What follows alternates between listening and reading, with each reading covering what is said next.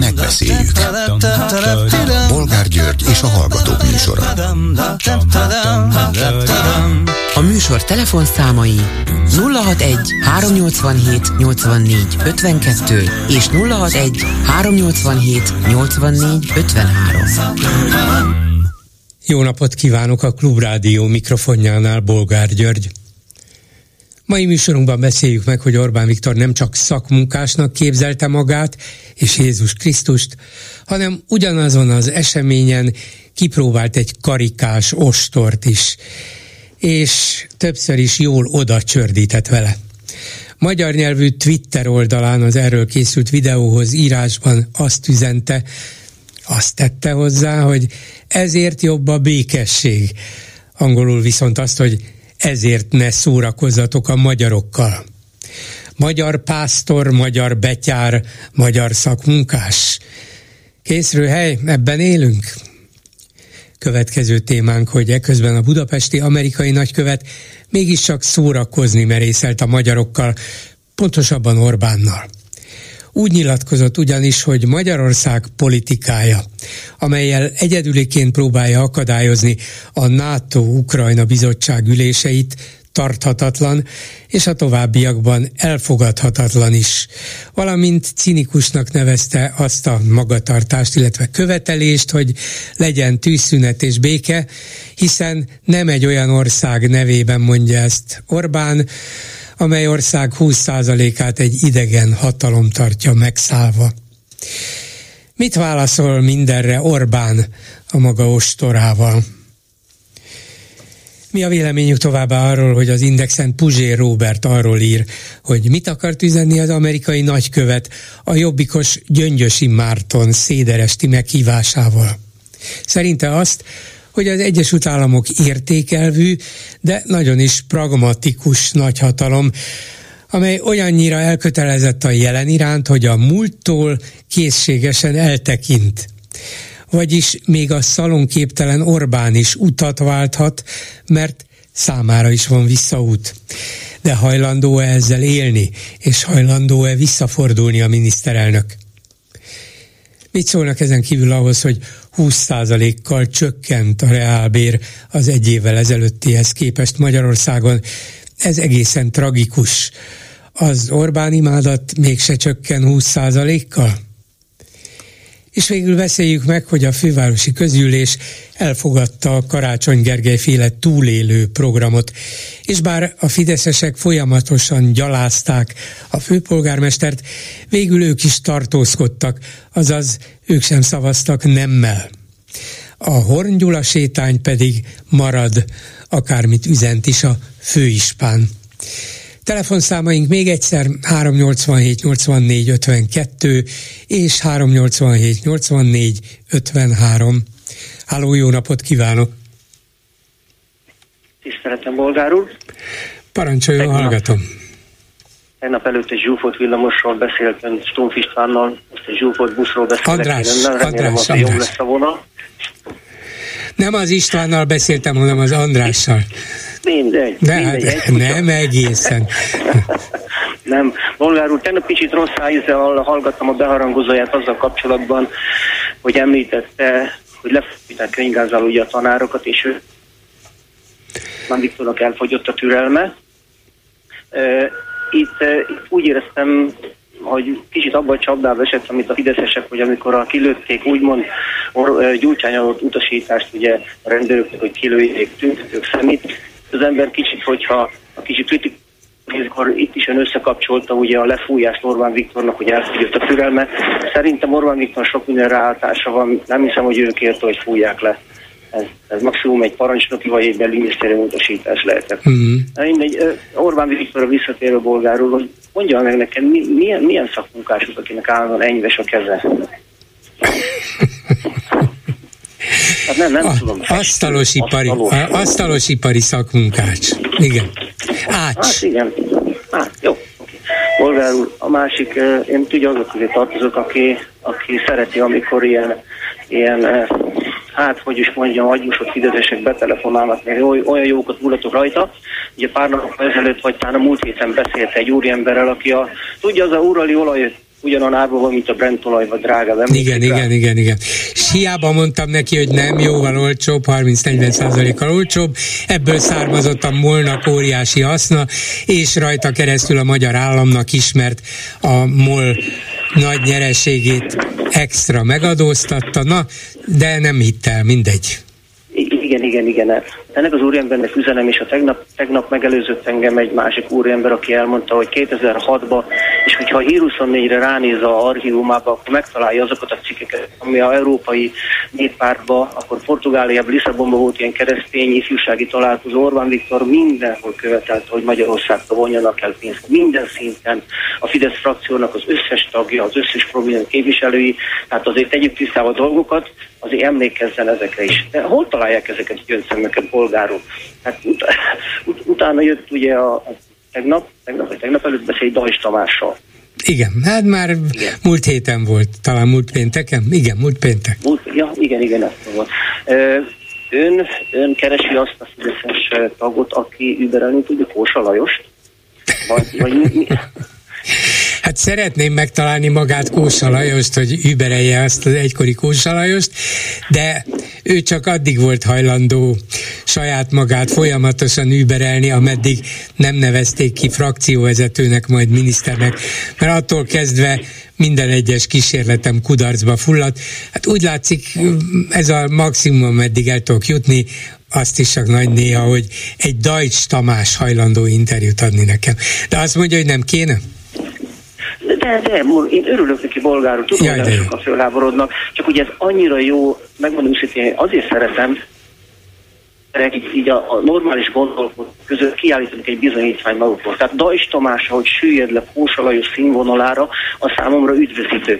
És gondolom, ők azért nem akarnak nyilatkozni önnek, mert azért ők is érzik, hogy tehát ezeknek is van normális gondolataik, tehát ők is tudják azt, hogy hülyeséget beszélnek, hazudnak, jó, vannak a meggyőződésből, azért ők is érzik ezt, hogy ilyen műsorokban hogy be vannak égetve. Még annyit visszakérdeztem. Hát igen, mert az tudják a... azt, hogy ő nekik ki van adva, hogy ezt és ezt kell mondani, akármi van, ezeket kell elismételgetni. Ez egyikük megteszi gond nélkül, a másiknak eszébe se jut semmi más, de vannak olyanok jó néhányan, akik persze tudják, hogy hülyeség, aljasság, erkölcstelenség, de hát ez a pártpolitikája, elvtársak, mit csináljunk? Ugye múltkor sétáltam itt a Ősvezértéren az Árkádba, és szembe találkoztam a nyolc, volt nyolc nyolcvannyolcnak a főszerkesztőjével, nem tudom, hogy hívják az az úriembert, hát olyan jól beszélgettünk, én általában mondtam neki, hogy mély hazudik, ő pedig mondta nekem azt, hogy ő nem hazudik, hogy elég jól elbeszélgettünk egy percig. Ez a G. Fodor, erről róla beszél? Igen, igen, igen, uh-huh. Pontosan örül, hát nem tetszett nekem, amit mondtam neki, de nekem olyan jó érzés volt elmondani a szemébe. Tehát végre találkoztam is a szemébe, hogy úristen, hát hogyha most elkezdenénk hazudozásról beszélgetni, na mindegy. Bolgár úr, ez a betelefonál úriember, aki a úrali olyanról beszél, az nem véletlenül annak a fideszes tanárnőnek a férje? Esetleg nincs közük egymáshoz, mert a szinten egyforma, szerintem egy családban ott nem, de nem, ilyen. Ott téved, hogy ez, ez egy nagy család, és ugyanabból a fideszes propagandaanyagból élnek, abból táplálkoznak, azt szívják maguk, magukba, és azt engedik ki ilyenkor. De a, akik bemernek ide telefonálni, az már egy külön faj. Hát ugye, ugye az, hogy ők egymás között beszélgetnek erről, és elhiszik, oké, okay, aki betelefonál. Na mindegy, bolgár, utoljára még egyet, hogy mm, nagyon haragszok a szakszervezetre, szakszervezeti vezetőkre. Tehát ilyenfajta törvényjavaslatnál, amit az a státusztörvény fog hozni a tanárok felé, és minden szakszervezet a tanárokon kívül csöndben van, nincs semmi szolidaritás, nem hallok semmi együttérzést. Ez végtelen elszomorít engem, és hogyha beszél valamelyikkel, üzenem nekik, hogy szégyeljék magukat, hogy így állnak a tanároknak a, a Igen, értem, én csak egy dolgot mondjam meg, hogy például buszvezetők körében mennyi a szakszervezeti tag? Igen, ez is egy jó kérdés, bolgár úr. Való igaz, hogy nem egy kilencven százalékos, de amikor a buszosokkal van valami gond, mi azért ki tudunk állni, és ki szoktunk menni, és nyomatékosítjuk az igényeinket. Az egy más dolog, hogy a szakszervezet mostanában nagyon rossz megállapodásokat köt a kormánnyal, és három éve előre megállapodik a béremelésekkel, ami ugye megköti a kezünket, mint ahogy előbb hallottuk, húsz százalékos reálbér csökkenés van. Most pedig ugye megy a könyörgés, hogy adjanak több pénzt, mert hát csökken a fizetésünk. nem tudom, valóban szerintem ötven-hatvan-hetven szakértőt kellene megkérdezni, de teljesen mindegy, hogy mekkora. Ennek a tagságnak és, és a, magának a vezetőknek legalább írásban. Emlékszek annak idén, mikor Gyurcsány különböző intézkedéseket hozott, az orvosoktól kezdve mindenki együtt érzett a különböző szakmákkal, amikor ilyenről volt szó. Most miért nincs ilyen? Szakvezetők félnek, vagy esetleg meg vannak véve? Mert én lassan ma arra kezdtem gondolkodni. Hát nem, inkább, inkább tisztában vannak a saját gyengeségükkel, hogy, hogy egy pedagógus, a nagy pedagógus szakszervezetnek van körülbelül hatezer tagja, és van százezernél több pedagógus, hát ez azért azt mutatja, hogy még egy ilyen abszolút megkínzott társaság, mint a pedagógusok, akik tényleg minden szempontból ki vannak szolgáltatva, és folyamatosan alázzák őket. Még ők sem gondolkoznak úgy, hogy hát na jó, akkor legalább lépjünk be a szakszervezetbe, tegyük azt erősebbé, és akkor közösen talán többre jutunk. Nem. Úgyhogy akkor mit csináljon a szakszervezeti vezető? De legalább azok, akik, akik bent vannak tagság, nem kis tagság, legalább azok tegyenek valamit is annak nevében. Most egy nyilatkozatot, egy folytatási nyilatkozatot, együttérzést folyamatosan kiadni, szerintem az nem egy nagy dolog. Az nem, az, az nem. I- i- ilyenre azért lehet lehetőségük. Köszönöm szépen, Bolgár. Én is köszönöm, jó utat, viszont hallásra. Viszont hallásra. A telefonnál pedig Gábor György, vallásfilozófus, egyetemi tanár. Jó napot kívánok! Jó napot kívánok! És... mondanám azt, hogy témánk az, hogy megáll az ész, de nem, azért ennél konkrétabb. A napokban Orbán Viktor egy, egy ifjú szakmai, ifjú szakmunkások szakmai találkozóján vagy fesztiválján azt találta mondani, hogy ő is szakmunkás, valamint kitért arra, hogy végül is Krisztus Urunk is szakmunkás volt, vagyis ács, mondta ő. Aztán mára kiderült, hogy egy videót is csináltak ugyanott vele, és akkor ott karikás ostorral tartott bemutatót, szóval pásztor, pásztor szakmunkás is a miniszterelnök, de nem akarom a dolgot elhülyéskedni, hanem maradjunk ennél a, a konkrét, ha tetszik, bibliai eredetű kijelentésénél, hogy hát Krisztus Urunk is ács volt, tehát tulajdonképpen ő is szakmunkás. Mi ennek, a, mi ennek az írásos alapja? Ugye itt két dologról kell beszélni. Hát egyfelől a miniszterelnök kijelentése úgy nem igaz, hogy az elhangzott. Nem tudom, hogy a tudatlanságáról, felkészületlenségéről, vagy a cinizmusáról kéne inkább szót ejteni. Ugye, ami a, a forrásokat, a bibliai forrásokat illeti, természetesen erről szó. A Bibliában háromszor történik utalás ugyanazon a helyen, tehát a három szinoptikus evangéliumban, Márknál, Máténál és Lukácsnál. Hangzik el ez a mondat, a három közül két helyen szerepel az ács, de csak egy helyen Jézussal kapcsolatosan, mégpedig egy kicsit gúnyosnak szánt kérdés formájában. Nem az ács, ez a Mária fia hangzik Márknál, tehát csodálkoznak a, a, a tudásán. A többi helyen Máté már csak az apját nevezi ácsnak, az ácsnak a fia lehet ez. A Lukácsnál pedig egyáltalán ott már csak József fia, tehát szakma nincs megemlítve. Na most gyorsan ezen végig szaladva, persze hosszan lehet, hatalmas ennek az irodalma. A görög tekton szó szerepel itt, ami a görögben valóban jelent ácsot, jelenthet, de sok más jelentése is van. Jelenthet például általánosságban kézművest, jelenthet valamilyen művészeti ágnak a, a mesterét, arra is vonatkoztat, de metaforikus értelemben is használják ezt valaminek az előállítójaként, készítőjeként, szerzőjeként is. Na most, a, ha Orbán Viktor ismerné a irodalmi környezetet, akkor tudná, hogy, hogy ebben az időben az arámi nyelvben, a Talmud tanúsága szerint. Az ácsfia az egy metaforikus kijelentés volt, kicsit olyan, mintha magyarul azt mondanám, hogy a Hájó Kovács merészségével vágtam bele valamiben, mindenki tudná, ha ezt mondom, hogy én nem Hájó Kovács vagyok, így szól ez a mondás. No, ilyen mondás volt a Talmudban, a zsidó környezetben, arameusül, hát Jézus anyanyelvén, az, hogy az ácsfia, ami azt jelentette, hogy egy tanult ember, képzelt, képzett ember, írástudó ember, sőt, az írásokat magyarázni tudó, magyarázni képes ember. És hát Jézus valóban ez volt, mesternek, nem véletlenül szólították mesternek, valóban magyarázta, értelmezte már egészen korán, tizenéves korában az írást, tehát a héber Bibliát, az úgynevezett Ószövetséget. Úgyhogy azt tudjuk, hogy a foglalkozását tekintve vándortanító volt, mester volt, írástudó volt, szövegértelmező volt, sőt, valószínűleg orvosi képzettsége is, gyógyító képzettsége is lehetett.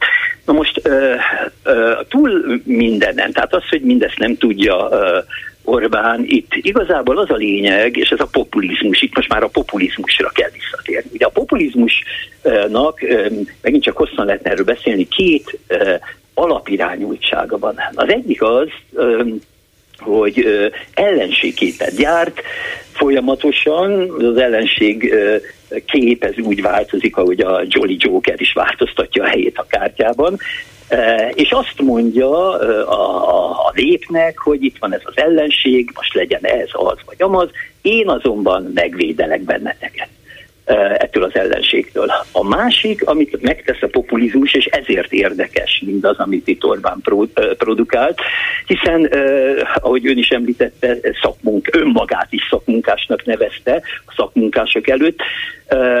A, a, tudniillik, a populista kormányzás, a közjó célba vevő jó, helyes kormányzás helyett, azt nem művelve, el akarja hitetni a néppel, hogy én ugyanolyan vagyok, sőt, ugyanaz vagyok, mint ti, bízzatok bennem.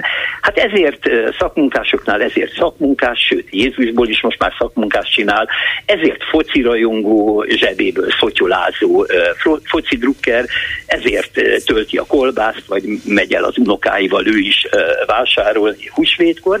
Különbség annyi, hogy persze látszólag ugyanolyan, de nem ugyanolyan, mert egyetlen egy magyar focirajongó sem ül fel a honvédségtől privát célokra elkért repülőgépre, és nem azzal megy a, a, a, a stadionokba szurkolni, ahogy ha bármelyik állampolgár lemegy vásárolni húsvét előtt, akkor az unokáival őt nem szokták körbevenni fotósok és operatőrök. Tehát ez, ez egyszerűen azt a célt szolgálja, hogy azt mondja, hogy ugyanolyan vagyok, bízzatok bennem, megbízhatok bennem, hiszen ugyanúgy gondolkodunk, ugyanazok a szokásaim, mint a tiétek, ugyanúgy viselkedek. És akkor még Krisztus is oda van és keverve természetesen. Így van, egyébként bocsánat, csak az jut eszembe erről, hogy, hogy ez az ostobaság, ez hát azért már valahol a blaszfémia határát súrolja, lássuk be, és csak ilyenkor is felmerül bennem a, a csendben a kérdés, hogyha mondjuk teszem azt, ö, ö, ugyanezt egy ellenzéki politikus mondta volna, akkor, a, akkor a, az állam által, vagyis mindannyiunk által pénzelt propaganda sajtó, az mit művelne ebben az esetben? Igen, de hát akkor térjünk át arra, ami, ami a következő napokban fog történni Magyarországon, és ritka esemény, jön a pápa pénteken, és láthatóan azért a kormány nagyon készül erre, nagyon fontosnak tartja, még azokat az embereit is elhallgattatta, vagy mm, nagyon barátságossá maszkírozta, akik korábban Ferenc pápában ellenséget láttak, vagy ellenségnek akarták bemutatni, vagy idiótának, demensnek, vagy gazembernek. Na, már ők is legszívesebben békemenetnyi tömeggel árasztanák el a Kossuth téri szentmisét. Szóval a lényeg az, hogy valamit vár ettől a kormány, de mit lehet várni egy ilyen úgynevezett apostoli látogatástól? Mire használja ezt a pápa? Mire szokta ezt használni? Mit akar ilyesmikkel üzenni? És a fogadó ország számára mit tud ez jelenteni?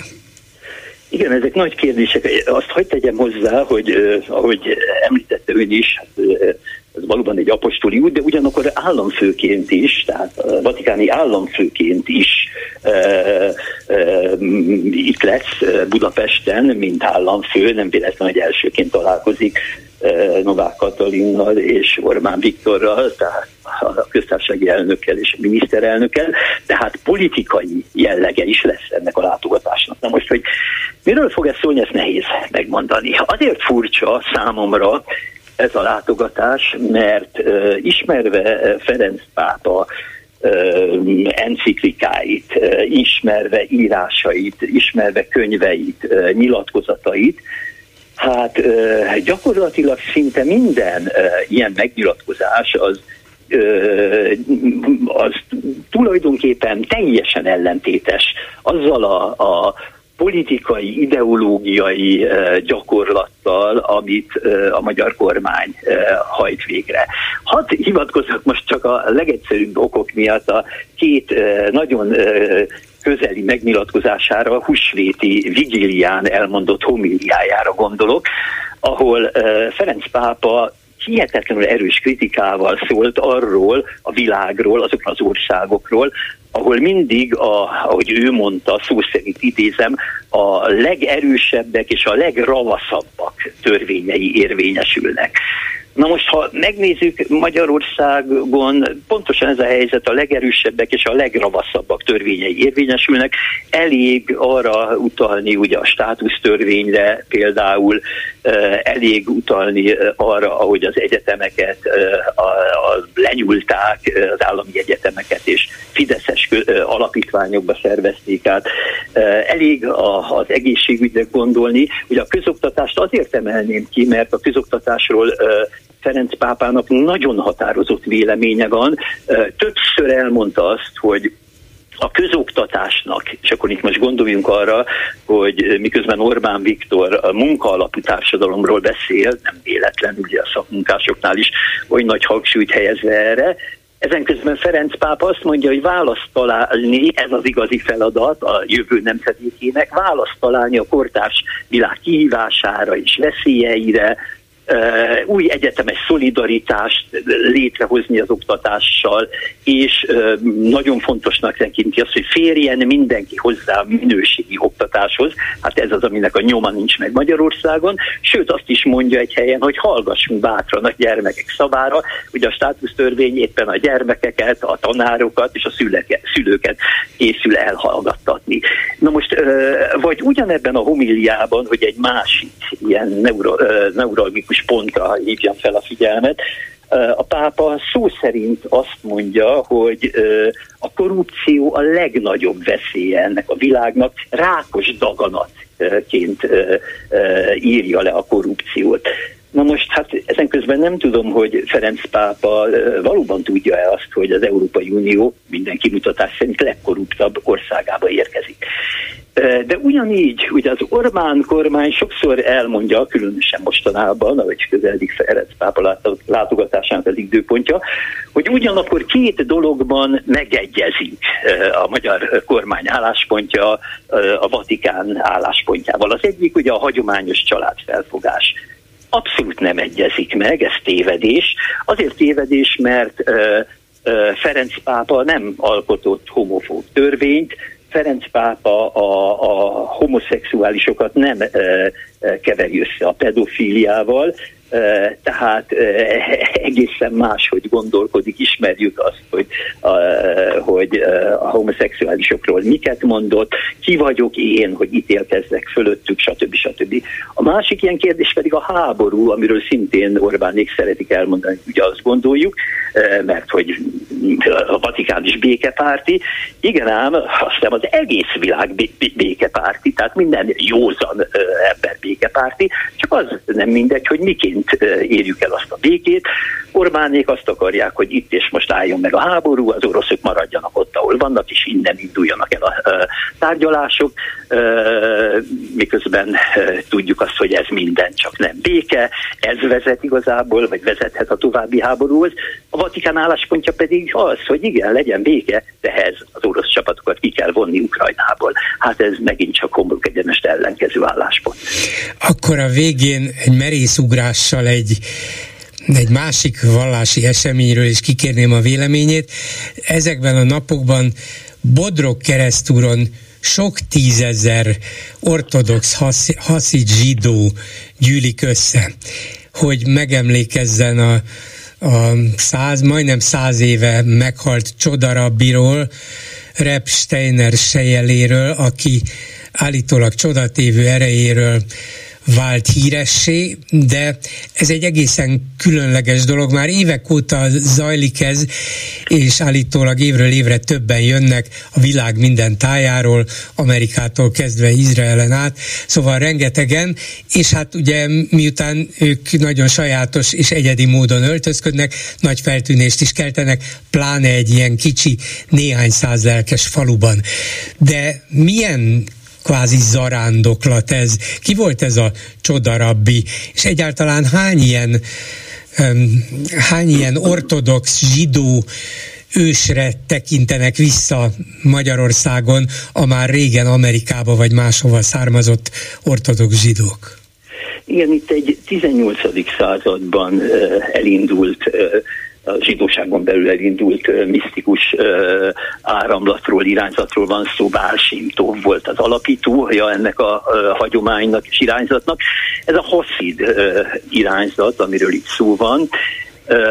Na most ilyen haszidok a tizennyolc-tizenkilencedik században igen nagy számban, főleg Galícia felől, Nyugat-Ukrajna felől telepettek át Magyarországra, és uh, itt is meghonosodtak uh, ezek a, az irányzatok. Na most um, ezek a sajátos, misztikus, uh, ez a sajátos zsidó misztikus uh, uh, irányzat, uh, ugye haszidok, azt mondtam, ez a heszed szóból egyébként, uh, jámborság, hű szeretet, Isten iránti, sőt nem csak Isten iránti, hanem az emberiség, az emberek iránti szeretet uh, mozgalma.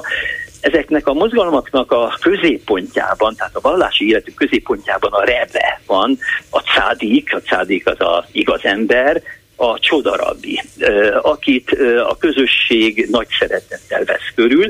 Ilyen volt az ön által említett is Reb Steiner sejele, aki, aki nem csak arról volt nevezetes, hogy folyamatosan bölcs tanácsokkal látta el a követőit, hanem a keresztények is épp úgy jártak hozzá, nem hagyott senkit sem magára, az éhezőket befogadta a saját házába, etette az éhezőket, még egyszer mondom, zsidókat és keresztényeket egyaránt, gondozta őket, ápolta őket, tanácsokat adott nekik, akár a saját életükre vonatkozó tanácsokról van szó. Sok ilyen, ugye ő volt talán a legnevezetesebb ilyen úgynevezett csodarabbi, de voltak mások is, hagy említsek meg egy másikat, sátoralja Újhelyen, Tejtelban Mózest, aki például Kossuthot is meggyógyította, tehát orvosi, gyógyászati tapasztalatokkal is rendelkeztek ezek a bölcsrabbik, és hát ezeknek olyan erős a kultusza, hogy a haszid közösségen belül úgy gondolják, hogy nem csak az életükben közvetítenek az ember és az örökkévaló, az Isten között, hanem a halálukban is. Ezért vannak ezek a nagy zarándok jár, járások. Ugye az ne tévesszen meg bennünket, hogy ez az utóbbi időben vált erőssé, ezerkilencszázkilencven előtt, tehát a pártállami időszakban, vagy még a korábbi, korábbi évtizedekben nem lehetett, vagy igazából nem volt vonzó ez a cél. Ugye a rendszerváltással ez, ez máshogy alakult. Azóta keresik fel a haszidok Amerikából, ahol igen sokan élnek, Brooklynban például, jönnek el és keresik fel az egykori csodarabit, hiszen most is várják a közvetítést részéről, ugyanúgy amikor felkeresik a sírját, akkor, akkor bizonyos cédulákat helyeznek el a kéréseikkel, abban a reményben, hogy ezt a csodarabbi továbbítja az örökkévaló felé. Úgyhogy, és hát ez más országban, Magyarországon is több ilyen volt, és Amerikában is léteztek, tehát mindenhol, ahol a haszid közösség megtelepült. Azt hagy tegyem hozzá egyébként, hogy hát ez egy teljesen e, e, bevett forma, más vallások hívői is rendszeresen zarándokolnak el a maguk szent helyeire, ugye gondoljunk csak arra, hogy keresztények milyen szívesen mennek el Jeruzsálembe a Via Dolorózán végigjárva, vagy keresik fel a Jordánt, ahol Jézust megkeresztelték, keresik fel Mária Celt, Lourdot, Mária Pócsot, és így tovább, és így tovább. Tehát ez a vallási hagyományok szempontjából ez egy abszolút bevett a hívő ember gyakorlatához, hívő gyakorlatához hozzátartozó esemény. Gábor György vallásfilozófusnak köszönöm szépen, viszont hallásra! Én is köszönöm, minden jót, viszont hallásra! Háló, jó napot kívánok! Jó napot! Élvezettel hallgattam ezt a hosszú előadást, és hát nem is gondoltam, hogy egy politikai műsorban ilyen jó dolgokat lehet megtudni, vagyis hát így szabad egyetemszerűen lehet fejlődni. Hát igen, kiindulunk a politikából, meg a közéletből, aztán kiderül, hogy idáig is el lehet jutni. És jön a pápa, és egy nagy dilemma az, hogy akkor most hogyan kell viselkednünk, hogy legyünk állampolgárok, vagy amerikai sem mondjuk azt, hogy minden rendben van, semmi bajunk, vagy panaszkodjunk úgy magyarosan. Hát legfeljebb egymás között panaszkodhatunk, a pápához nem jut el egyikünk sem. Gondolom én. Hát illetve lehetnek olyan alkalmak, ahol találkozik hívőkkel, és hogy panaszkodnak-e vagy sem, azt nem tudom, de nyilván neki azért lesz alkalma meghallgatni embereket. Igen, néhány program, tehát nem csak egy, hanem néhány program igen. Lesz így Budapest városban. És nekem az jutott eszembe, hogy tekintettel az utóbbi napok forró hangulatára, politika hangulatára kicsit megijedtek, hogy a történelem megismétli magát, tehát a romániai helyzetre gondolok itt. Uh-huh. A nagy tömeg egyszer csak mást fog csinálni, mint amit elvárnának tőle a aha, arra gondolt, hogy ezért, ezért lebegtették meg ezt a békemenetet, hogy az ő embereik is ott legyenek? Igen, igen. Másrészt lehet, hogy csak humorizálva állítják így Facebookos kommentelők, hogy talán a franciákat is randakoltatni kellene ide, mert ők megmutatnák aztán tényleg, hogy hogy kell követelni dolgokat. Uh-huh. Ami így a mondásból szerepel, hogy a francia rendőr hiába mondja a franciának, hogy itt nem lehet elmenni. A francia bebizonyítja, hogy de, miért ne el lehet menni. De hát szerintem... A kordont nem lehet el, ne, nem lehet a kordont, miért ne lehetne el? Szerintem ezt a pápai szentmisét Magyarországon senki nem használta volna föl mondjuk kormányellenes tiltakozásra. Nem hiszem, hogy még akik nagyon nem szeretik is, vagy, vagy elkergetnék nem is Orbán pápa rendszerét, azok sem hiszem, hogy ilyen alkalmat találnának erre.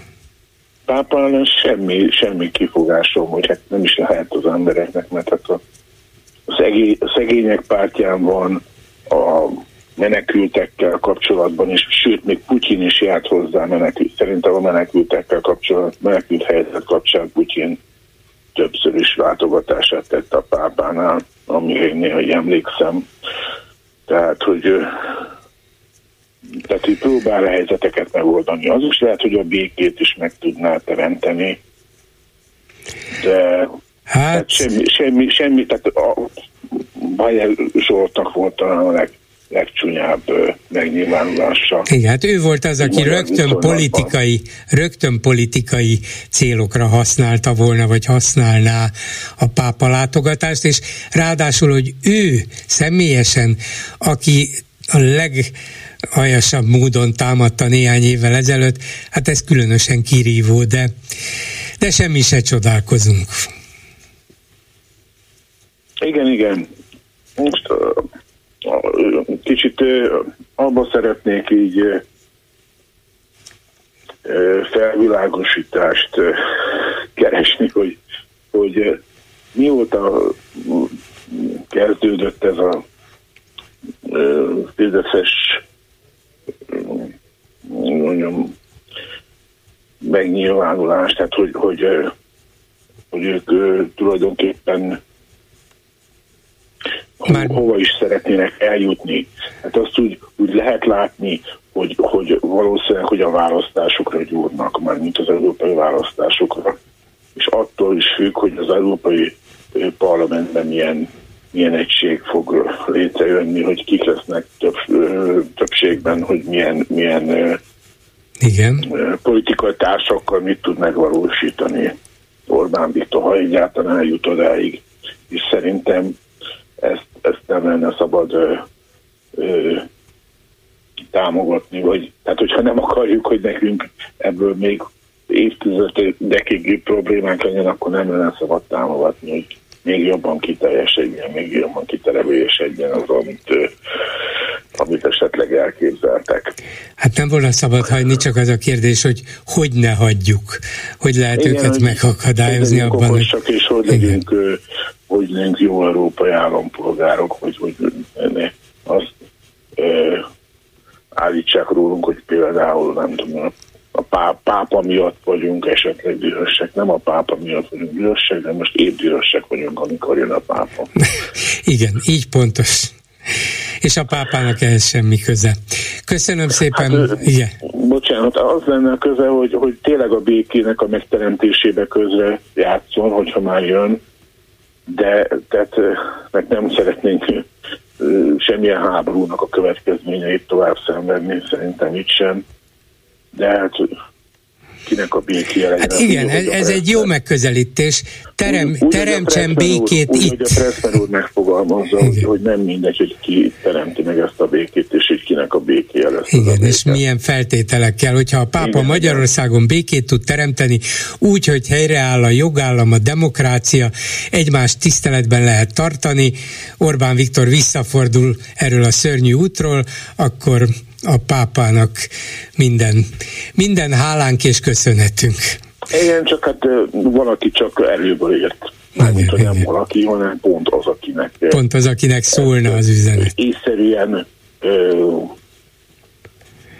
hogy mondjam, előrelátóan és, és együttműködően, vagy a hatalma megtartása érdekében is, a popularitás érdekében nem bűnbakokat, meg bűnösöket, meg ö, nem tudom én, ö, ö, ellenfeleket kellene teremteni, vagy keresni, hanem inkább ö, belátni azt, hogy, hogy mi a jó ennek az országnak, nem csak ő neki, hanem ennek az országnak, még azoknak is, akik ne, eddig nem szavaztak így rá is. Ha így folytatja, nem is fognak rá szavazni. Köszönöm szépen, viszont hallásra! Viszont hallásra! A vonalban Magyar György ügyvéd, jó napot kívánok! Jó napot kívánok! Két fideszes országgyűlési képviselő váratlan fordulattal benyújtott egy törvénymódosítási javaslatot az országgyűlésnek, méghozzá a bé té ká büntető törvénykönyv módosítására, és ebben megszüntetnék a médiában történő, a médiában elkövetett rágalmazás és becsületsértés büntetőjogi büntethetőségét, kivéve a legsúlyosabb eseteket. És bár ez látszólag úgy tűnik, mintha a nagyobb szólásszabadság érdekében történne, de hát ismerve a Fideszt, az embernek legalábbis fenntartásai vagy aggályai vannak, valahogy nem akarok hinni, um, akkor sem, hogyha ajándék, nekik, hogyha ajándékot hoznak, úgyhogy um, nézzük meg, hogy mi lehet ennek az értelme, célja.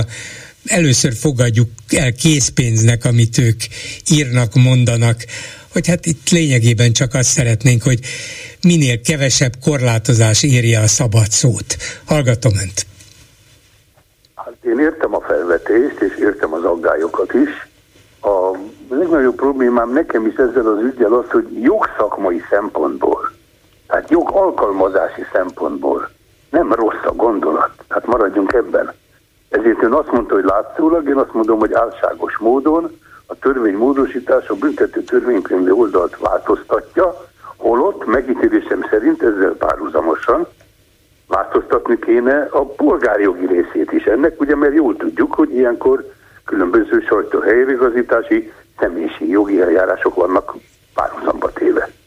Magyarra fordítva, az, hogy a büntető törvénykönyvből kivesszük az úgynevezett rágalmazási, becsületési gondolatokat, amelyeknek nincs úgymond relevanciájuk, mert kár az igazságszolgáltatást megítélésem szerint működésbe hozni verbális kinyilvánulások miatt, mert nem oda való. Maradjunk ebben, egyetértek én is ezzel.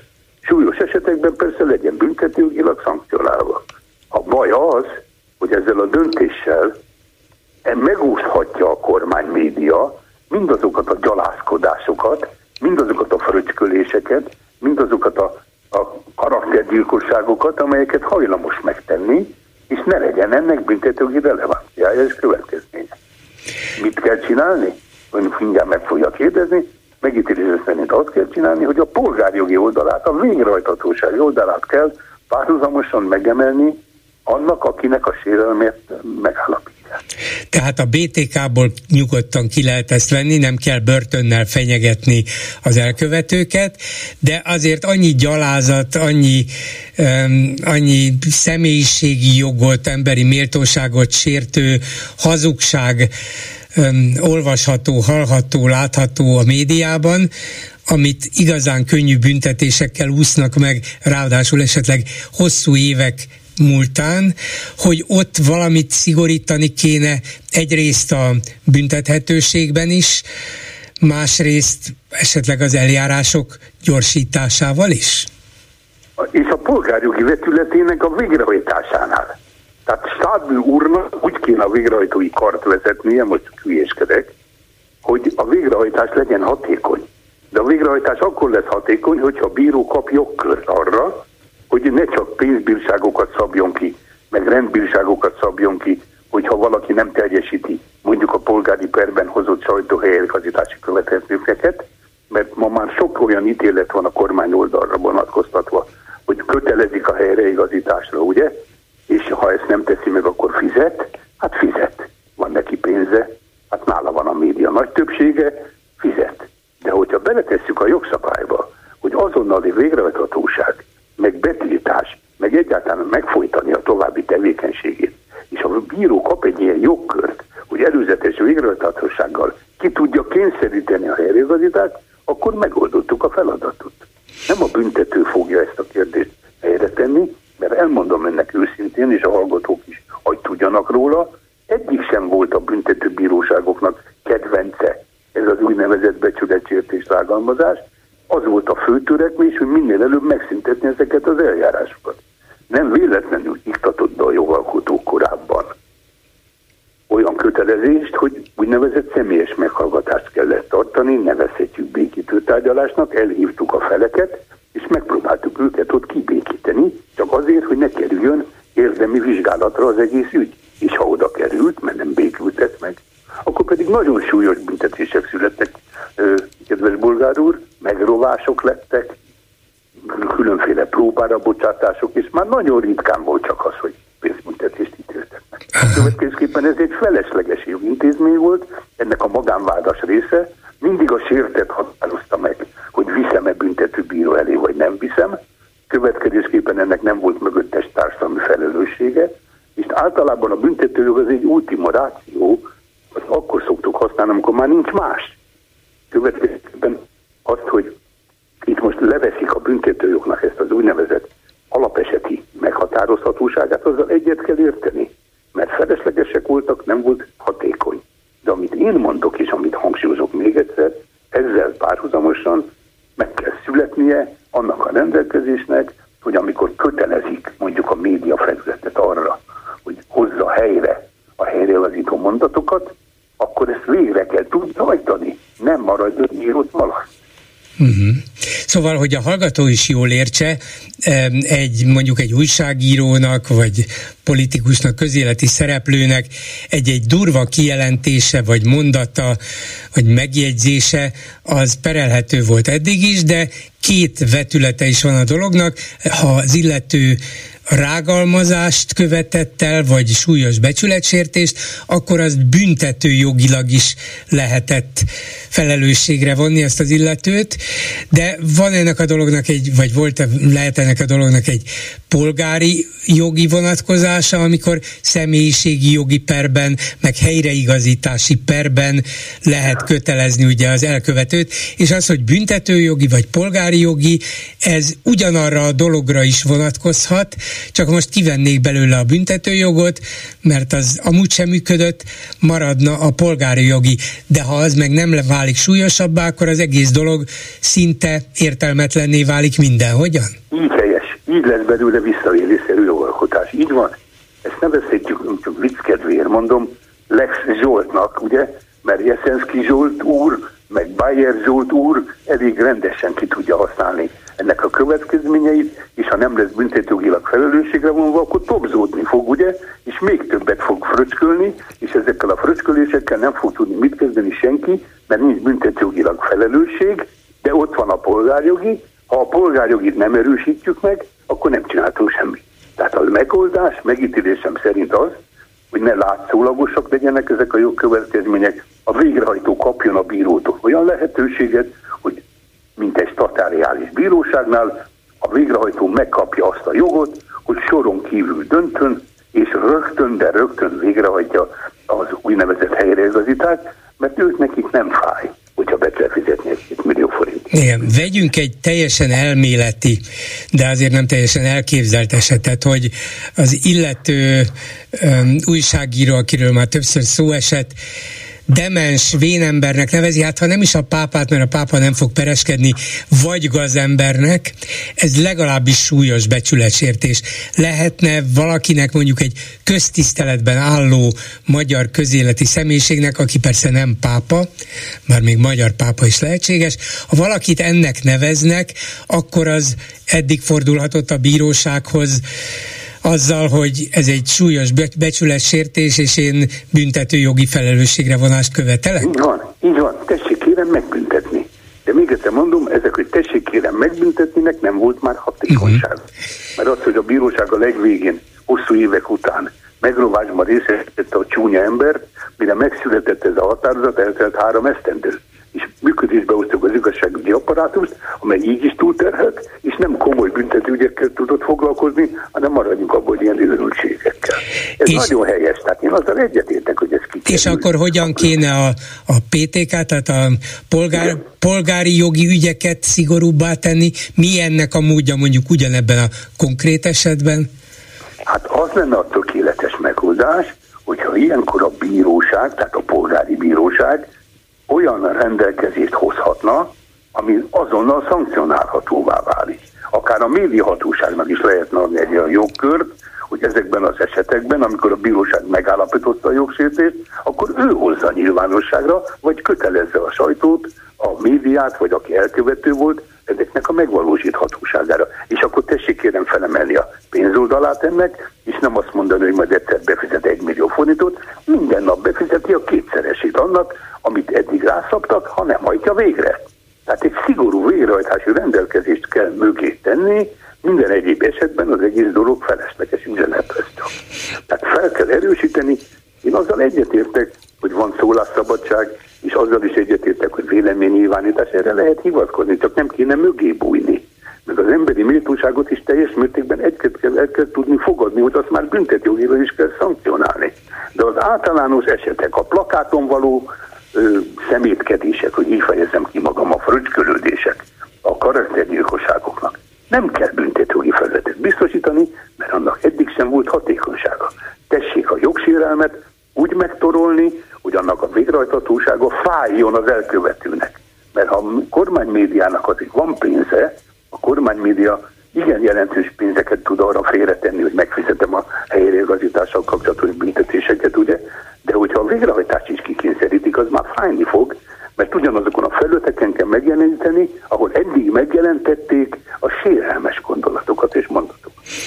Köszönöm szépen Magyar György ügyvédnek, minden jót, viszont hallásra. Köszönöm, remélem érthető. Igen, és reméljük, hogy akkor a fideszes képviselők is értenek a szóból, és a saját módosításukhoz benyújtanak egy újabb módosítást.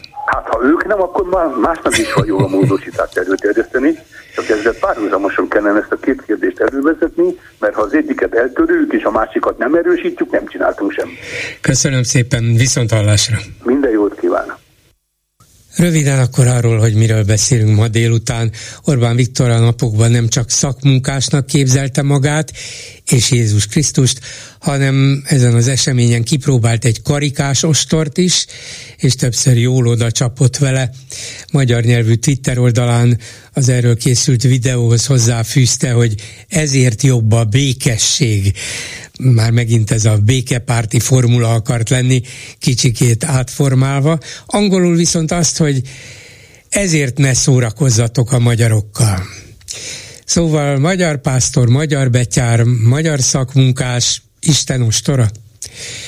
Következő témánk, hogy a budapesti amerikai nagykövet mégiscsak szórakozni mert vele, mert úgy nyilatkozott, hogy az a magyar politika, amelyel egyedül, mármint a nátóban megpróbálják megakadályozni a NATO és Ukrajna közös bizottsági üléseit, tarthatatlan, és a továbbiakban elfogadhatatlan is. Még mindig körülbelül itt van. Az amerikai nagykövetnél maradva, az Indexen Puzsér Róbert írt egy érdekes cikket arról, hogy szerinte mit akart üzenni Pressman nagykövet a jobbikos Gyöngyösi Márton Széderesti meghívásával a nagykövetségre.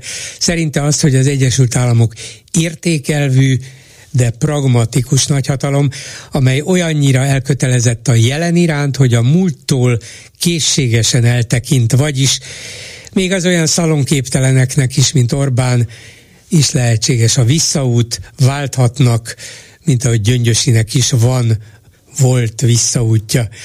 Tíz évvel ezelőtti elfogadhatatlan kijelentései ellenére, de hajlandó lesz-e visszafordulni a miniszterelnök. Aztán húsz százalékkal csökkent a reálbér Magyarországon az egy évvel ezelőttihez képest. Miért nem csökkent húsz százalékkal Orbán támogatottsága? És végül a fővárosban elfogadták a karácsonyféle válságprogramot, vagy túlélő programot, és bár a fideszes képviselők folyamatosan bírálták, gyalázták, támadták, kritizálták, de végül nem szavaztak ellene.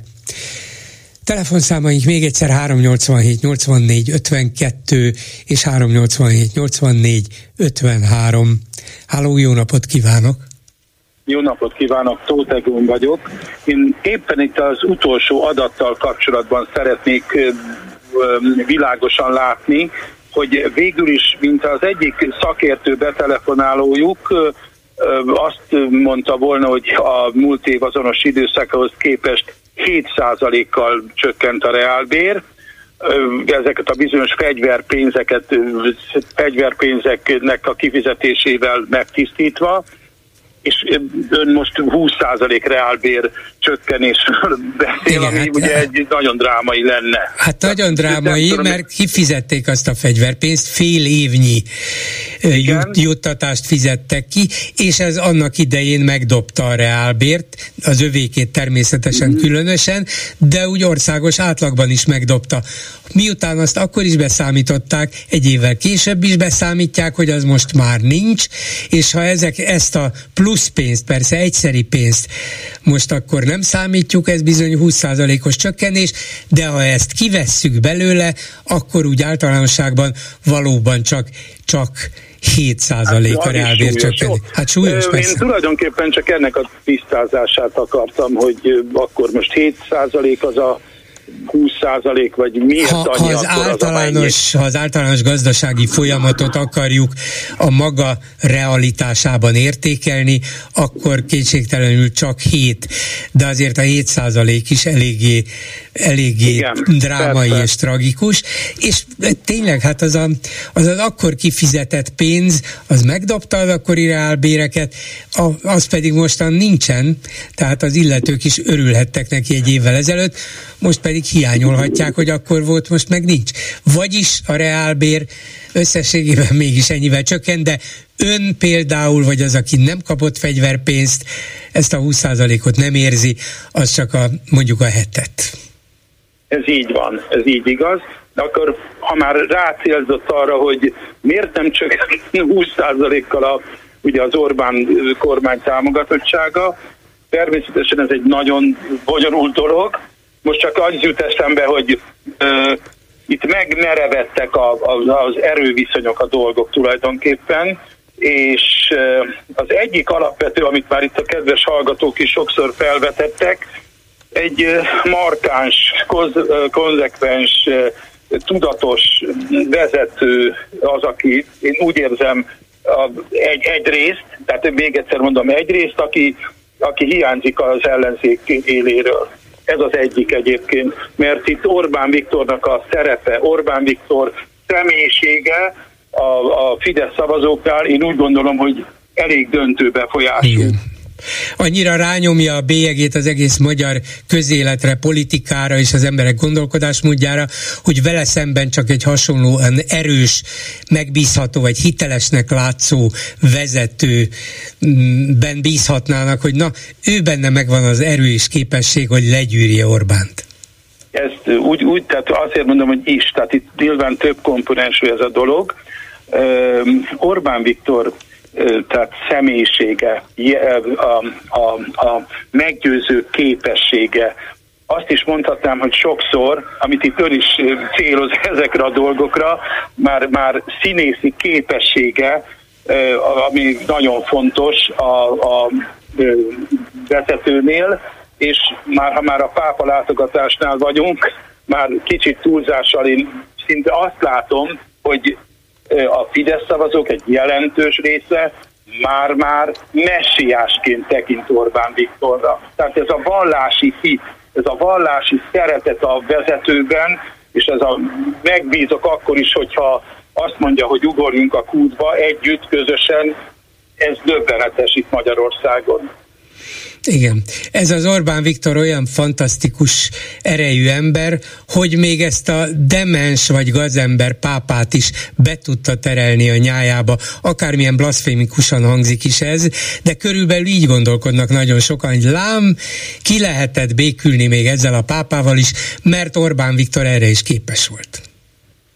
Igen, és még csak egy gondolat, és átadom még másnak a szót, hogy most akárhogyan is most ne legyen politika ebből a pápa látogatásból, csak a, a hit, a, a Jézus Krisztus tanításai, és a többi, és a többi legyenek a fontosak. Ez, ez kikerülhetetlen, hogy ne tűnjön fel politikai színben, én azt gondolom. Tehát a háttérben igenis politika van, és ezt ki is fogja használni a Fidesz kormány, és személyesen Orbán Viktor is, azt gondolom. Igen, ha jól ismerjük őket, már pedig elég jól ismerjük őket, akkor biztos. Jó, köszönöm, ennyit szerettem volna köszönöm, mondani. Viszont hallásra. Viszont hallásra. A telefonnál pedig Balázs Péter volt, külügyminiszter és uniós biztos. Jó napot kívánok! Jó napot kívánok! Hát az Orbáni külpolitikáról is szívesen beszélek önnel, vagy beszélnék önnel, de kezdjük valami mással, ami formálisan nagyon nem illik bele abba a szuverenista, sokszor kifejezetten nacionalista és önérdekű magyar külpolitikába, amit Orbán Viktor folytat. Ugye állandóan az önállóságunkat, függetlenségünket védi, és aközben egészen váratlanul kiderült a közelmúltban, hogy egy amerikai politika tudóst nevezett ki, vagy neveztek ki a Magyar Külügyi Intézet élére. Márpedig gondolom a Külügyi és Külgazdasági Intézet hát mégiscsak egy olyan háttérintézmény, amelyik a, eddig a Magyar Külügyminisztériumnak adott valamiféle megbízható hátteret, most pedig már a miniszterelnök politikai igazgatója Orbán Balázs alá került. Lényegében az, hogy a magyar kormánynak, na most egy ilyen megbízhatónak gondolt háttérintézményt egy amerikai politikai elemző kezébe adni, hát legalábbis meghökkentő. Önt meglepte ez? Mert engem nagyon. Egyáltalán nem lepett meg, hiszen egyáltalán nem titkolta Orbán és, és csapata, hogy kikre hallgatnak, kiktől vesznek szívesen tanácsot, szakértői elemzéseket. Ugye ez az utóbbi időben elég erősen elhúzott a az amerikai republikánus pártnak is a szélső jobb vonulata felé, ugye ez a szipek rendezvény hamarosan másodszorra jön majd el Magyarországra. Való igaz, hogy a külügyminisztériumnak nagy szüksége van minden külügynek elemzésre, hiszen a világ nagy, és ugye a külpolitika abban különbözik a belpolitikától, hogy a belpolitika egy, az a miénk, az itthoni, igaz, hogy nagyon összetett, és rólunk szól, viszont a külpolitikában kétszáz ország eseményeit kell figyelemmel kísérni, és kiszűrni belőlük azokat, amelyek miránk hatással vannak, vagy hatással lehetnek. Na most ilyenkor a pontos diagnózis, a, a kiinduló pontja mindennek, hogy a lehető legkorrektebb, legpontosabb elemzést vegyük alapul, és utána abból próbáljunk következtetésekre jutni, hogy mi a magyar érdek. De hát még ehhez képest is, ugye, hogy ön utalt rá, hogy Orbán Viktor nem csinál titkot abból, hogy kiktől vesz tanácsot, még hozzá a szó legszorosabb értelmében, hiszen hívja ide, főleg Amerikából, de Nyugat-Európából is ezeket az általában szélső jobboldali politikai gondolkodókat, tudósokat, vagy csak okoskodókat, és jól megfizeti őket, általában a Matthias Corvinus kollégium keretein belül. Ez a bizonyos Gladden Pepin is, aki az igazgatója lett a külügyi intézetnek, ez is ott dolgozik, most már lehet, hogy nem, lehet, hogy a két dolog egymással nem összeegyeztethető, de a lényeg az, hogy valóban veszi ezeket a szélsőjobbos külföldi tanácsokat, mint hogyha az ő útmutatásuk alapján akarná kijelölni a magyar külpolitika útját. De hát annak mégis a magyar külpolitikának kell lennie. Jön valaki a Dallasi Egyetemről, egy egyetemi, mondjuk docens státuszban lévő, vagy így lefordítható amerikai elemző, és akkor ő irányítsa a magyar külügyi háttérintézményt, az elemző intézményt. Azért ez nekem még így is furcsa, hogy ön elmagyarázza. Hát ugye ezt elmagyarázni lehet, elfogadni nem lehet. Tudniillik, az Orbáni külpolitika egyebek között ott fordult tévútra, hogy nem államok közötti kapcsolatokat ápol, épít és kezel, hanem pártokat lát, nem államokat, sőt a pártokon keresztül személyeket lát. Tehát naponta vagyunk tanulni annak, hogy, hogy Donald Trumpnak szurkol, és rajta keresztül, hát úgy nagyjából a republikánus pártnak, de ott se mindenkinek, és ez vonul végig egyébként a külpolitikán, hogy bizonyos személyekhez kötődnek, holott a személyek jönnek és mennek, a pártok is, sőt a kormányok is rendszeresen cserélődnek. Egy jó külpolitika mindig az államok közötti kapcsolatra épít, és az államon belül azt is látja, hogy éppen ki kormányoz, de azt is, hogy éppen ki van ellenzékben, számol azzal is, hogy a kettő bármikor helyet cserélhet. Én aztán igazán nem vagyok olyan, lehet, hogy ezzel kisebbségben vagyok, de én akár még a Magyar Nemzeti Színház élén is el tudnék képzelni egy világhírű külföldi rendezőt, hogyha van elképzelése azzal, hogy a magyar színházban, a színházi életben mit csinálna, vagy az operaház élén is ugyanezt el tudnám képzelni, vagy a Zeneakadémiában, művészetben, egy nagy múzeum élén, de hát ugye vannak a világban erre is példák, de az, hogy éppen a Magyar Külügyi Intézetben legyen egy külföldi politikai elemző az élen, az valahogy nekem még mindig nem fér bele. Független attól, hogy most trumpista ez a Gladden Pepin, vagy, vagy éppen nem az. Hát a helyzet azért ennél súlyosabb. Még ennél is. Említette az imént a, a Matthias Corvinus kollégiumot, ugye, ami egy ilyen Fidesz-káder képző intézmény.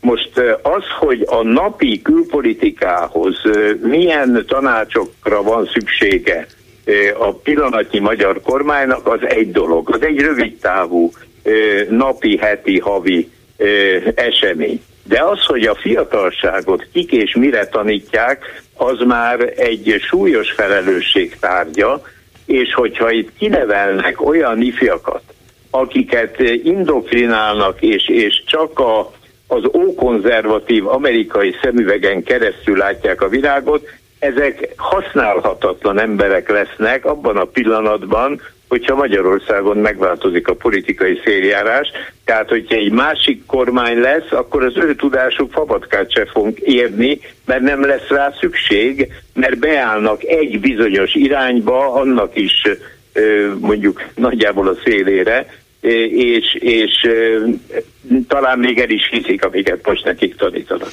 Igen, és hogy ennek a Matthias Corvinus kollégiumnak talán dollárban láttam az összeget, forintban nem tudom pontosan, de visszafordítható, egy milliárd hétszáz millió dollárnyi összeget adtak át, hogy na ezzel gazdálkodjatok fiúk, és ők gazdálkodnak is rendesen. Szóval elképesztő összeget a magyar felsőoktatásra nem költenek egy évben annyi pénzt, mint amennyi csak ez a nem is tudom milyen intézmény, mert nem olyan megfogható intézmény, mint egy egyetem. Szóval, mint ahogy ez a Matthias Corvinus kollégium kapott, de még mindig lovagolnék egy percig a külügyi intézet vezetője körül, legalábbis, nem rajta, hogy az, hogy a magyar kormány milyen tanácsok alapján gyakorolja a külpolitikáját, az, az lehet, hogy elfogadják, lehet, hogy nem, lehet, hogy a, a tudósok, elemzők bizonyos dolgokban okosak, más okokban meg a napi politika, meg a napi politikai gyakorlat és érdek, ezeket felülírja, az rendben van. De hogy valaki vezessen egy ilyen intézetet, akinek fogalma sincs a magyar viszonyokról, a magyar hagyományokról, a magyar külpolitikáról, a magyar érdekeltségi rendszerekről, de még igazán Európáról sem, hiszen amerikai politológusról van szó, aki valószínűleg Amerikát jól ismeri, nyilván egy bizonyos fajta ideológiai vagy politikai szemüvegen keresztül, de az amerikai tanácsait még akár meg is lehet fogadni.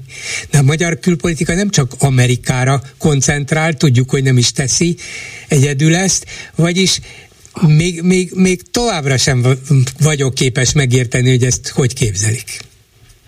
Hát ez egy szándékos szellemi függésnek a, a létrehozása, ugye ezzel kezdtük a beszélgetést, ez kétségkívül így van. Magyar külpolitikához stratégiát, stratégiai tanácsokat azt tud kidolgozni, aki ennek az országnak a nagyon hosszú történelmét, a kulturális hátterét, a politikai fejleményeit oda-vissza ismeri, semennyi tudás nem elég ahhoz, hogy valaki eligazodjék ezekben a, a, az ügyekben, és, és értse azt, hogy azt mondják neki, hogy Pákozdi csata, akkor vágja rá az évszámot, és azt is, hogy a horvátokkal akkor éppen miért kerültünk konfliktusba, mert ez is fontos, amikor mondjuk Zágrábban tárgyal egy, egy magyar politikus, de millió példát lehet mondani. De jó, hogy ezt hogy mondja, mindennek... mert hogyha, mert hogyha egy, valakinek azt mondják, hogy fut Bécs felé jelasítja nyáva, azt, azt ugye minden magyar, gondolom külügyi elemző is tudja, hogy mire vonatkozik, hogy mi történt, és érti az egészet, ha valaki akar egy ilyen mondatot vagy idézetet elsütni, abból sok minden következhet, akár politikailag is.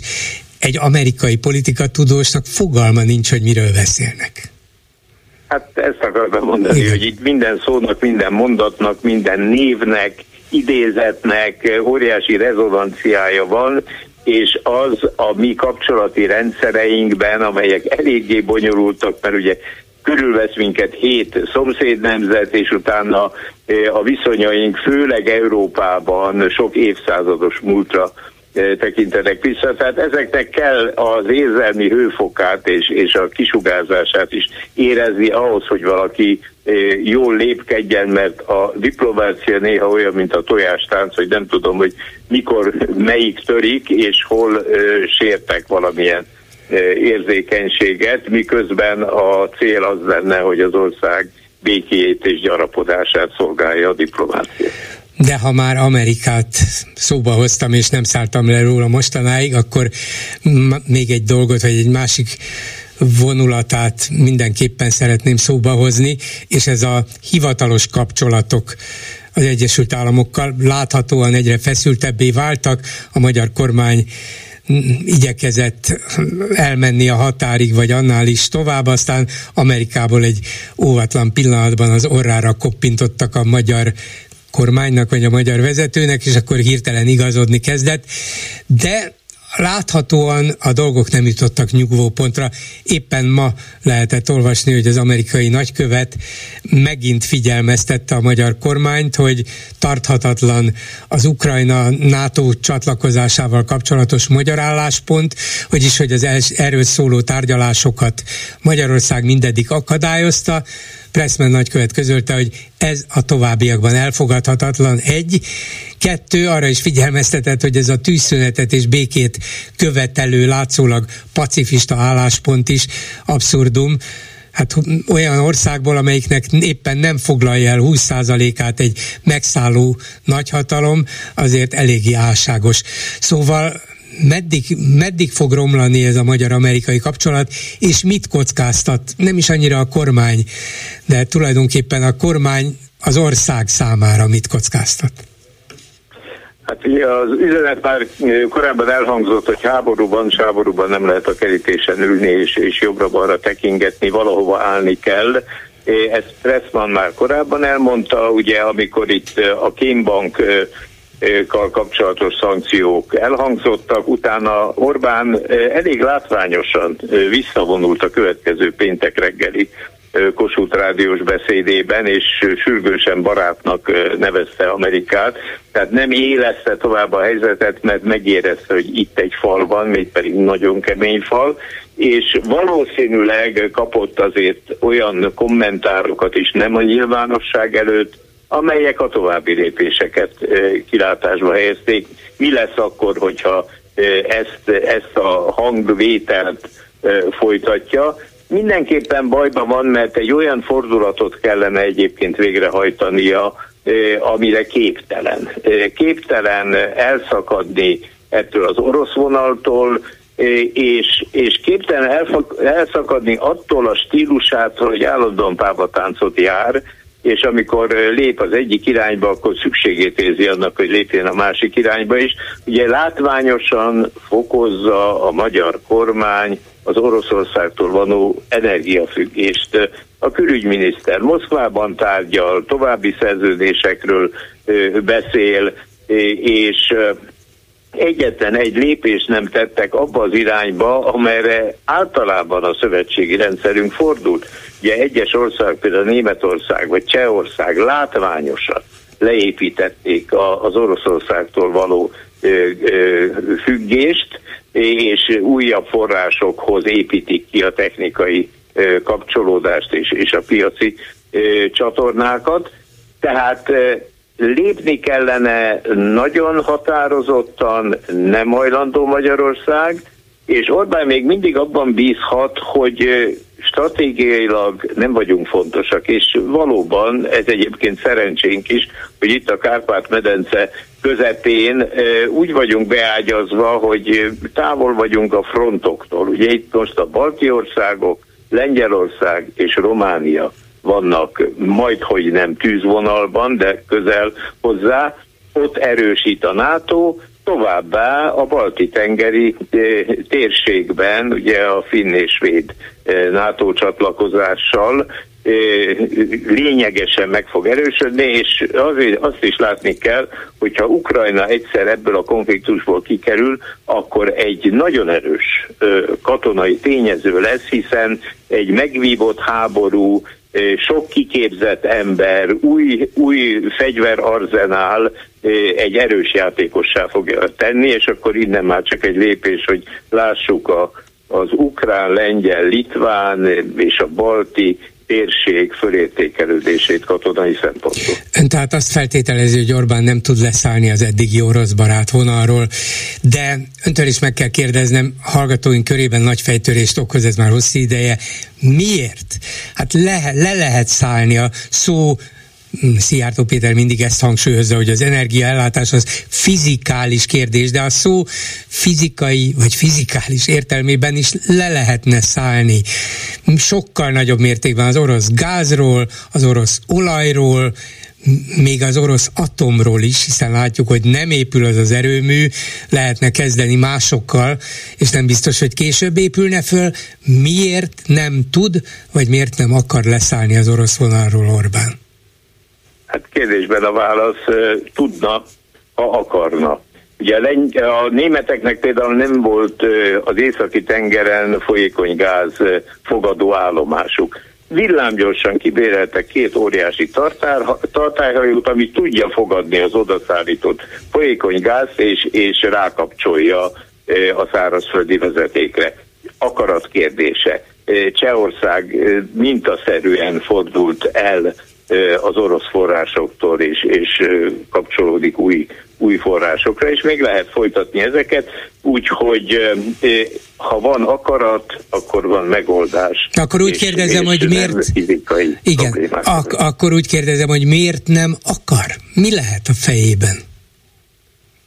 Hát ebben jó lenne belelátni azért, mert a saját politikáját arra a bázisra építette, hogy, hogy nyugati pénzen, főleg é u pénzen keleti barátságot épít, és ed- erről a döglött lóról nem tud leszállni, hogy őt idézzük Dakota mondásaival együtt. Nem veszi észre, hogy eljárt az idő. E fölött a politikája fölött tizenkét, sőt tizenharmadik éve gyakorolja, úgy látszik, ő már képtelen a változásra. Balázs Péternek köszönöm szépen, viszont hallásra. Viszont hallásra. Háló, jó napot kívánok! Jó napot kívánok, Bolgár úr, Péter vagyok, a Klub Rádió rendszeres hallgató, és üdvözlöm a hallgatónkat is, és e, tulajdonképpen három apró szösszenetet szeretnék elmondani, megosztani önökkel. Az egyik a legegyszerűbb, ha készítenénk plakátokat, Viktor arcával, Kopasz Tarkóval, és odaírnánk, hogy Viktor haza. És egy nyíl mutatna Oroszország felé. Szellemes. Ezt meg kéne tenni, hiszen ő volt az, aki azt mondta, hogy ruszkik haza, most vágyik utánuk. Hát menjen. Senki nem tartja vissza. Uh-huh. A másik ilyen, bocsánat, ha mondani akarom. Nem, nem, nem, nem, csak hang, hangosan nem is gondolkoztam, de mondtam, hogy szellemes, igen.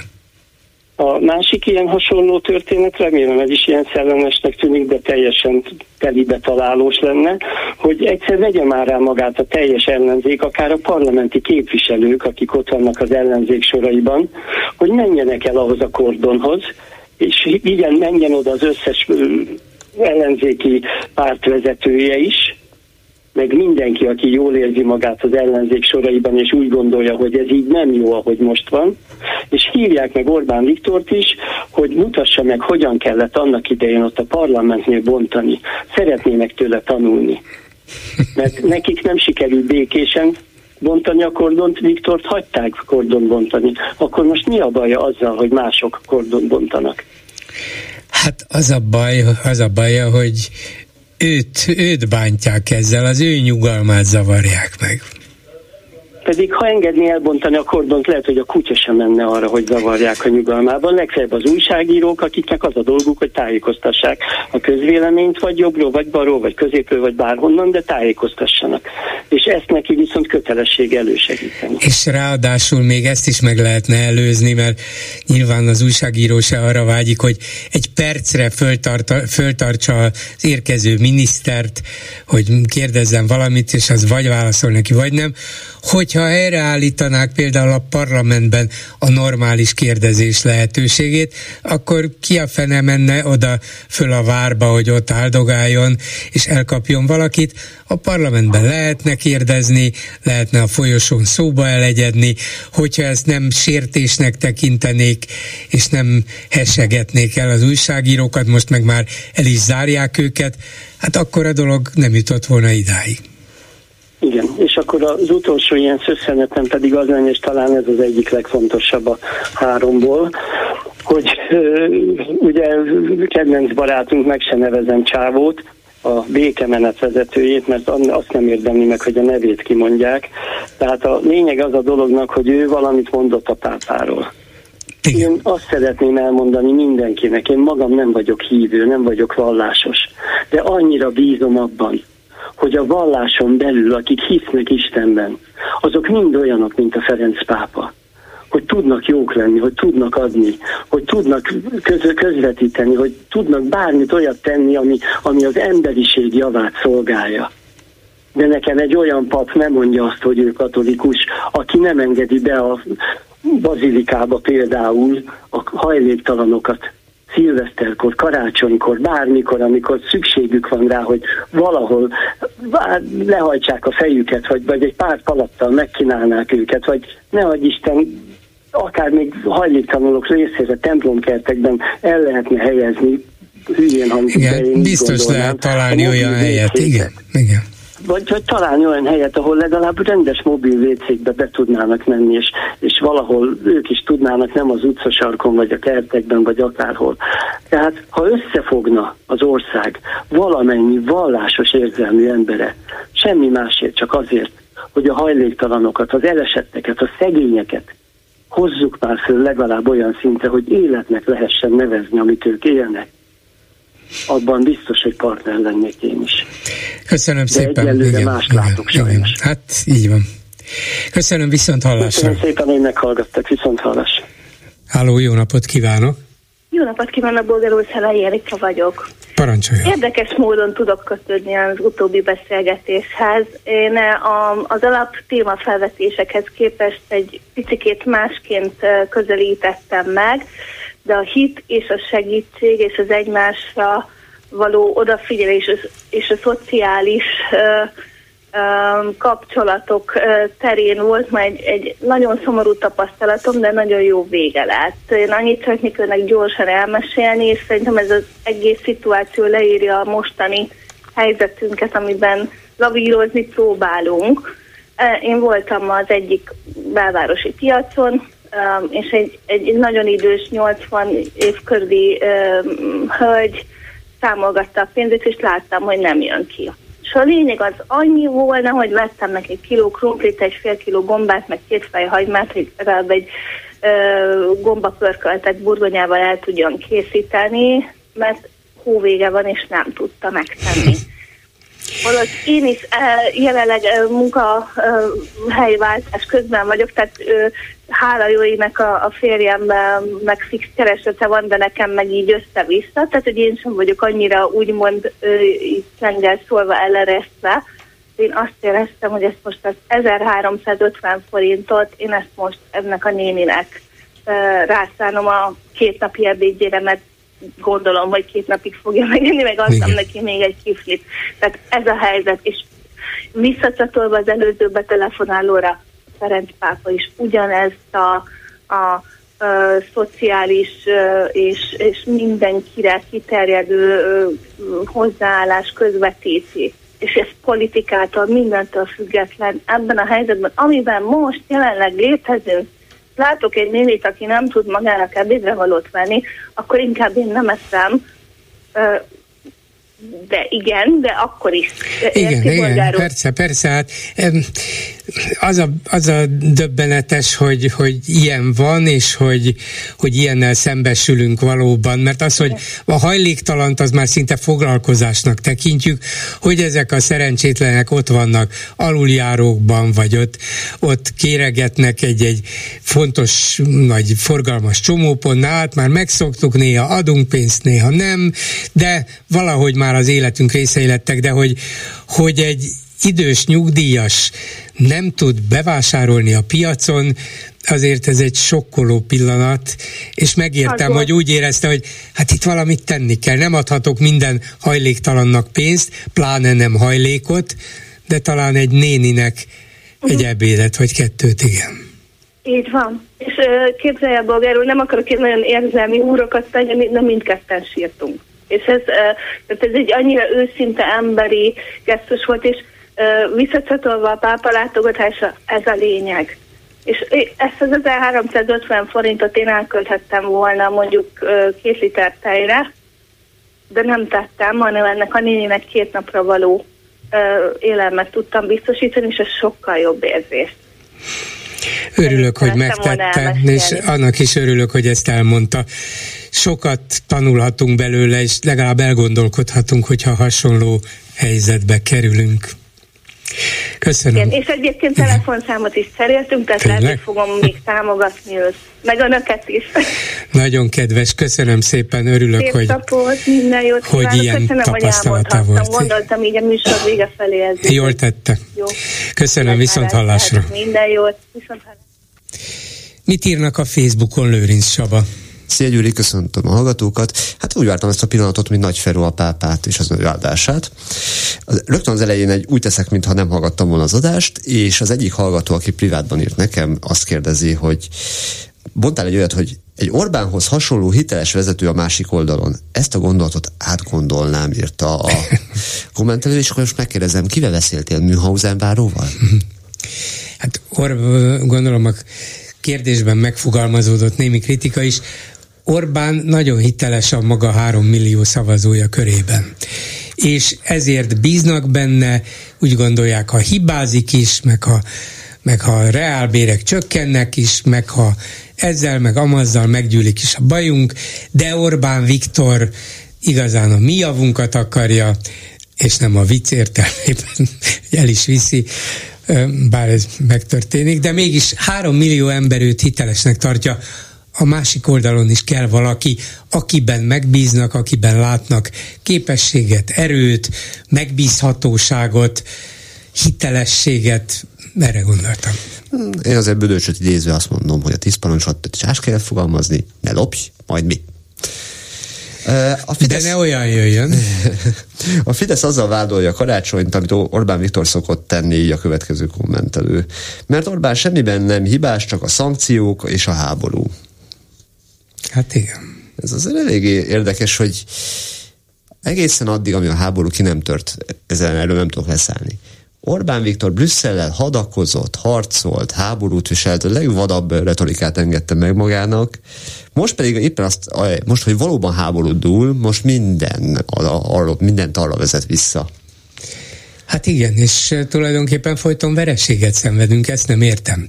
Háború, szankciók, és Orbán folyton veszít, hát akkor miért nem teszünk másik lóra, akarom mondani, másik kormányra? Hát ezt, ez egy nagyon jó kérdés, és sok értem adnám, ha tudnám rá a választ. A választások után vajon miért volt ilyen sürgős a pápához elmennie Orbánnak? Ez, egy kérdés, ez a kérdés a következőkben. Ezzel nem tudok választani, és sem. Tehát gyónásra hát, nem titelek. Nem, nem. Hát szerintem egy ideje érlelődött ez a pápai látogatás, és Orbán azt a politikai gondolatot találta ki, hogy, hogy ő és a Vatikán az egyedüli békepártiak ebben a nyugati világban. Úgyhogy ha a pápát sikerül emellé a gondolat mellé állítania, már pedig a pápa természetesen békét akar a világban, még ha ez más béke is, mint amit Orbán propagál, akkor ez úgy tűnhet föl, mint hogyha Orbán Viktor ugyan egyedül van, de hát végeredményben a pápa, a katolikus egyház és a jóisten is vele van. Ez egy politikai politikai terv, amit nyilván a pápa is valamennyire tudatában van ennek, de őt meg más elhivatottság mozgatja, és ő a híveihez akar szólni. Igen, most legutóbb ugye ostorral próbálta megmutatni azt, hogy ő mennyire kemény. Nem a pápa, Orbán. Orbán, így van. Már azt hittem, hogy csak én értettem meg, és háborodtam fel az Orbáni fenyegetésen. Mert még a magyar szövege a Facebookon is erről szólt, a látvány meg olyan primitíven gusztustalan volt. Szerintem lejáratta magát, kulturált, civilizált emberek között rosszak a tanácsadói, ezt gondolja a kommentelő. Nekem továbbra is az a, az a problémám, hogy a, egy ostorcsapásokkal, ez, ez, ez, ez nem tudom, hogy mennyiben fér hát össze. Hát a nép a... egyszerű embere, aki nem csak szakmunkás, hanem pásztor, sőt, még jó pásztor, de erős és határozott pásztor is, aki a nyájat is terelgetni tudja, meg oda is tud csapni a kétkedőknek, vagy az ellenünk szegülőknek. Szerintem nem, nem, már... rossz, nem rosszak a tanácsadói, számunkra ez nevetséges, egy meg egy még gyomorforgató egy... is, de az ő hívei körében azt mutatja, hogy hát ő, ő tudja, honnét jön, nem az a könyvtárt bújó értelmiségi. Hát egy másik kommentelő máshonnan fogta meg a dolgot. Az ostorcsatoktatásról egy kalandfilm sorozat lehetséges újabb címe jutott eszembe, Indiana Jones és a brüsszeli szankciók. A miniszterelnök, mint a magyar Indiana Jones, hát azért borsózik a hátam. Na hát mindegy, a Nemzeti Filmalap majd megfontolja, meggondolja. Az Rákai produ- produkcióban? Az szép lesz. És a végére egy teljesen agylövölt ötlet, de nekem nagyon tetszett. Javaslom a Klubrádió fővárosi közlekedési információi között bemondani, hogy a Színház utcában, a Karmelitánál kordonok miatt forgalmi korlátozás van. Ez legalább olyan érzés számomra, mintha a kormány bejelenteni, hogy új külügyminisztereként Tucker Carlson nevezik ki. Hát könnyen lehet, ha a külügyi intézet igazgatója amerikai, a magyar külügyminiszter miért ne lehetne az? Ennyi lett volna a komment szekció. Köszönöm szépen, egy hallgató a vonalban, jó napot kívánok! Jó napot kívánok, Péter vagyok, Londonból, Bolgár úr. A hétfői beszélgetésünkkel kapcsolatban volt egy úriember tegnap, aki betelefonált. Igen. Ezúttal is köszönöm neki, Tibornak írják. És csak én azért telefonáltam újra, és köszönöm a lehetőséget, hogy én, én tisztázni szeretném azt, hogy ne, én, én, nekem a, az ötletemmel kapcsolatban nem az a célom feltétlenül, hogy a Fidesz szavazókat átirányítsuk a mi oldalunkra, hanem konkrétan a, a, a klubrádiónak a hírnevét és a hitelességét növelni a demokratikus oldalon belül. És, és esetleg ugye természetesen a bizonytalanok ö, ö, körében. Mi szerint ö, ö, hát ugye, ugye ön elmondta, hogy, hogy, hogy erre nem nagyon van lehetőség, de én, én úgy érzem, hogy, és ezért kértem a hallgatók segítségét, hogy gondolkozzanak ezen, hogy hogy lehessen ezt valahogy kikerülni, hogy, hogy lehessen egy olyan, olyan összevágott, össze, egy olyan műsor készítve, ami, ami úgy, én úgy érzem, hogy életet tudnak elni, mi szerint egy-két ismertebb ember, mondjuk például Potyondi Edinának mondjuk egy videót háromszáz-négyszáz meghallgatták három-négy napon belül. És, és semmi más nem lenne a, a célom ezzel, hogy, hogy, hogy az emberek megismerjék a klubrádiónak a nevét. Tudniillik, a mostani uh, uh, támogatási akcióban úgy tudom, hogy sokkal többen uh, támogatták a klubrádiót, hála égnek, mint mondjuk a elmúlt mondjuk a hat hónappal ezelőtt.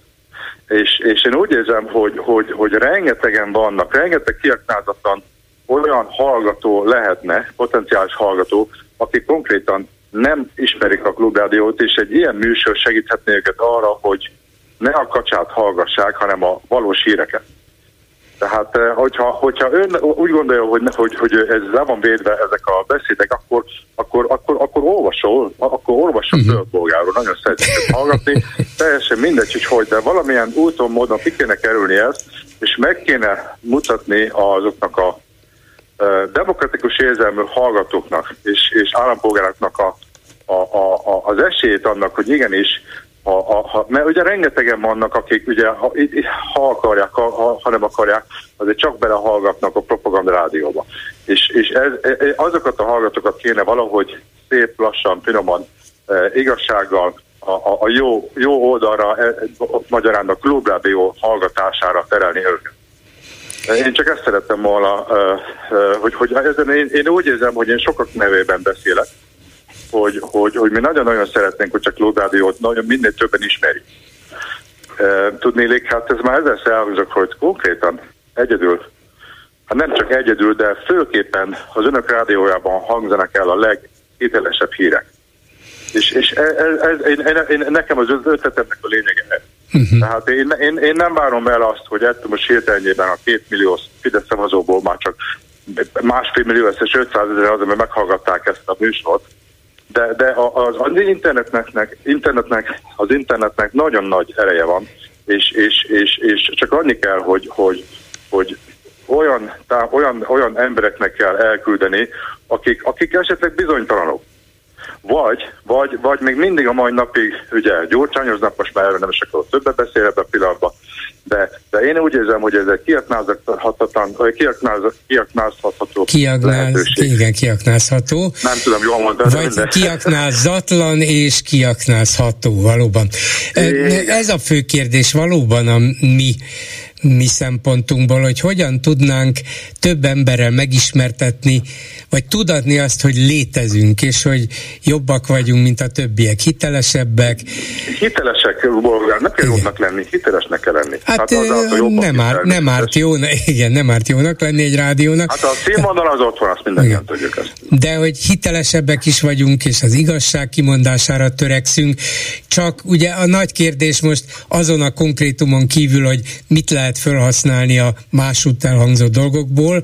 Van, amit igen, van, amit nyilván nem, de át lehet hidalni ezeket, meg azon a, azon a munkán kívül, amit ebbe bele kell fektetni, hogy És akkor hogy juttatjuk el azt a tegyük föl fantasztikus műsort, vagy műsorsorozatot, amit mondjuk én, vagy mások, vagy együtt megcsinálunk, és amiben világossá tesszük, hogy az elmúlt tizenhárom évben milyen gyalázatok történtek itt.